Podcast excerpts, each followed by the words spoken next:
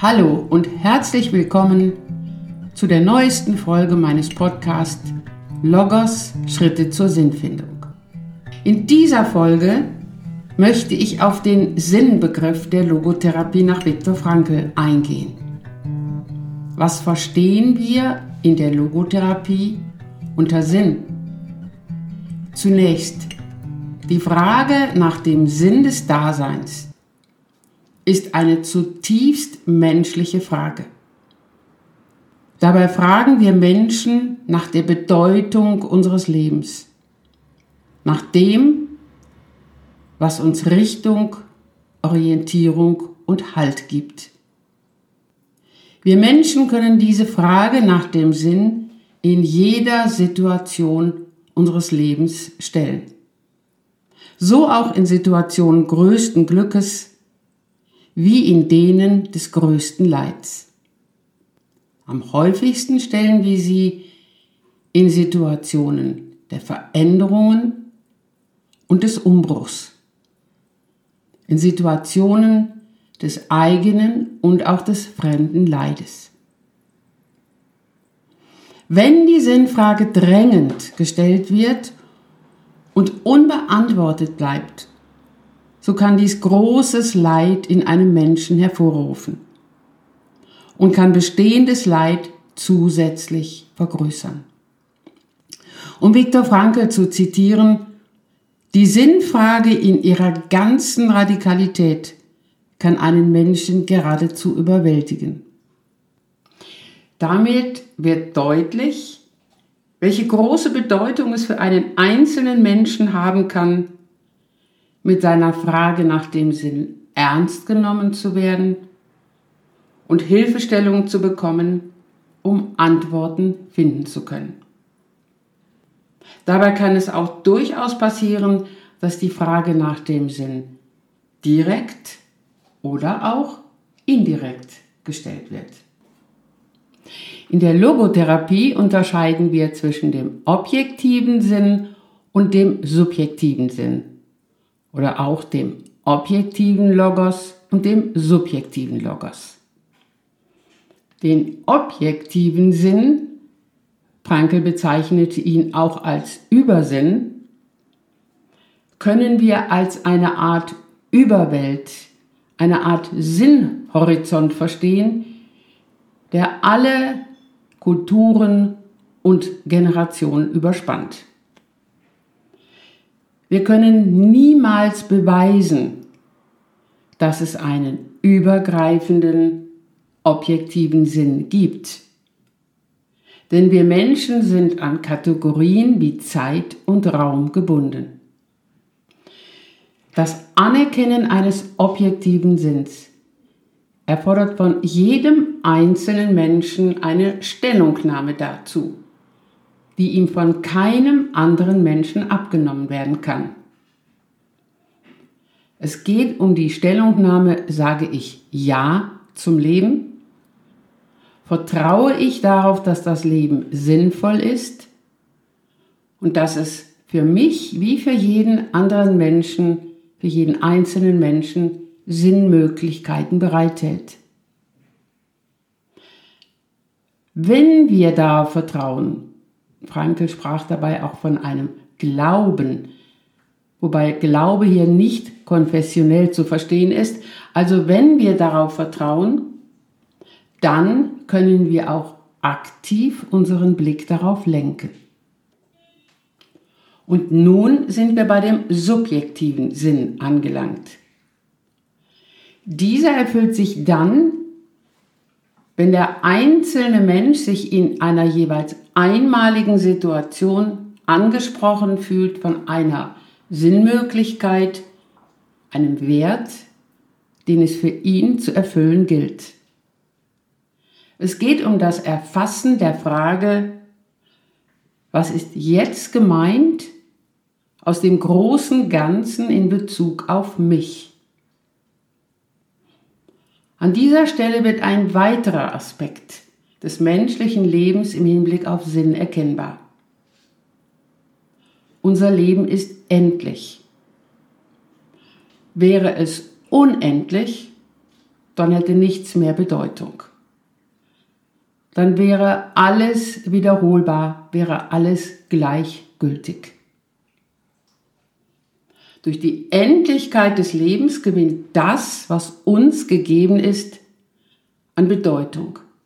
Werden Werte sichtbar, die wir jeweils auch erfassen und umsetzen wollen. Und damit gewinnt auch das, was wir tun und erleben, an Bedeutung.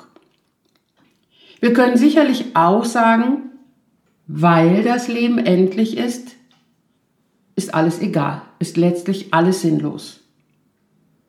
Und hier wird erneut deutlich, wie sehr jeder einzelne Mensch gefragt ist, Stellung zu beziehen, ob das Leben zu jedem Zeitpunkt seines Lebens grundsätzlich sinnvoll ist oder nicht. Sinn ist nicht beliebig, sondern Sinn hat insbesondere durch die Endlichkeit unseres Lebens immer mit Werten zu tun. Mit objektiven Werten, die im objektiven alles menschliche Leben überspannenden Sinn enthalten sind, wie zum Beispiel Liebe, Dankbarkeit, Zuversicht oder auch Respekt und mit subjektiv erfassten und umgesetzten Werten. Das heißt, von den objektiv gegebenen Werten erlebt sich der einzelne Mensch in einer jeweils einmaligen Situation angesprochen und erkennt eine Wertmöglichkeit, die er jetzt und hier auch realisieren kann und will. Um an dieser Stelle die Theorie ein wenig anschaulicher zu machen, möchte ich eine Geschichte einfügen. Die Geschichte mit den Seesternen. Als der alte Mann bei Sonnenuntergang den Strand entlang ging, sah er vor sich einen jungen Mann, der Seesterne aufhob und ins Meer warf. Nachdem er ihn schließlich eingeholt hatte, fragte er ihn, warum er das denn tue. Die Antwort war, dass die gestrandeten Seesterne sterben würden, wenn sie bis Sonnenaufgang hier liegen blieben. Aber der Strand ist viele Meilen lang und tausende von Seesternen liegen hier, erwiderte der Alte. Was macht es also für einen Unterschied, wenn du dich abmühst? Der junge Mann blickte auf den Seestern in seiner Hand und warf ihn in die rettenden Wellen. Dann meinte er, für diesen hier macht es einen Unterschied. Ich werde diese Geschichte sicherlich auch in anderen Folgen meines Podcasts nochmals mit Ihnen anschauen. In dieser Folge geht es mir um die Frage, was meint der junge Mann mit seiner Äußerung, für diesen hier macht es einen Unterschied? Welchen Unterschied zeigt er auf? Er zeigt den Unterschied auf zwischen Leben und Tod. Er zeigt auf, dass er sich trotz der riesigen Menge an Seesternen, die er alle gar nicht retten kann, angesprochen fühlt von Einzelnen, wie er in das lebenserhaltende Wasser zurückwerfen will. Er fühlt sich angesprochen vom Leben, das er für Einzelne erhalten will. Der objektive Sinn ist in dieser Geschichte für den jungen Mann das Leben, das er als sinnvoll erachtet. Den subjektiven Sinn erfüllt er durch das Aufheben einzelner Seesterne und den Wurf in die rettenden Wellen. Schauen wir nochmals hin. Es geht bei der Frage nach dem Sinn immer wieder um zwei Grundfragen. Welchen Sinn macht das große Ganze, das Leben an sich? Und welchen Sinn macht mein Tun jetzt und hier? Und dazu kann immer wieder eine weitere Frage auftauchen. Gibt es bei der Beantwortung dieser Fragen eine Reihenfolge? Geht es zuerst um die Beantwortung der Frage nach dem Weltganzen um die Anerkennung des objektiven Sinns um daraus die Frage nach dem subjektiven Sinn beantworten zu können? Oder ist die Reihenfolge eine andere? Geht es zuerst darum, dass der einzelne Mensch konkret Sinnvolles gestaltet, um daraus den Sinn des Weltganzen zu erkennen und abzuleiten? Aus logotherapeutischer Sicht ergeht sicherlich Erkennen und Erfüllen von Sinn Hand in Hand. Allerdings ist aus Sicht der Logotherapie nach Viktor Frankl der objektive Sinn eine Grundvoraussetzung für sinnvolles Leben. Der objektive Sinn wird uns Menschen mit dem Leben gegeben. Er spricht uns mit seiner Sinnfülle an und bietet uns Wertmöglichkeiten, unsere jeweiligen subjektiven Sinnmöglichkeiten zu verwirklichen. Wir Menschen konstruieren den Sinn nicht, sondern wir erfüllen ihn aus dem objektiven Sinnhorizont heraus. Der objektive Sinn, um es nochmals zu betonen, ist nicht beweisbar oder auch empirisch belegbar. Gleichzeitig gilt, jeder einzelne Mensch kann seinen Blick vertrauensvoll auf diesen objektiven Sinn lenken und er wird auch einen Halt darin für sein Leben erkennen. Vielleicht kann ich dies mit einem Bild veranschaulichen, ein Bild, das ich vor allem dann mit den Patienten anschaue, wenn die Frage nach dem Sinn gestellt wird. Das Bild, das ich auch der jungen Frau Melanie gezeigt hatte, mit ihr betrachtet hatte. Die junge Frau Melanie, die ich Ihnen auch in der letzten Folge vorgestellt hatte. Am Grab ihrer kürzlich verstorbenen Großmutter tauchten bei ihr erstmals beängstigende Gedanken auf wie Oma lebt jetzt nicht mehr, wo ist sie jetzt? Und was ist, wenn ich sterbe? Was soll das Ganze dann? Stellen Sie sich vor, Sie haben einen Flugdrachen aus Holz und Papier gebaut. Diesen wollen Sie fliegen lassen. Sie warten auf geeignetes Wetter, auf geeigneten Wind. Nun suchen Sie eine geeignete Stelle und lassen die Leine an Ihrer Hand langsam los. Der Drachen steigt in den Himmel und tanzt oben im Wind. Sie schauen nach oben mit großer Freude und mit Staunen. Wenn Sie sich jetzt bitte mal intensiver in dieses Bild hineinversetzen. Wie viel Vertrauen benötigt es, den Drachen dort oben fliegen zu lassen? Worauf bezieht sich dieses Vertrauen?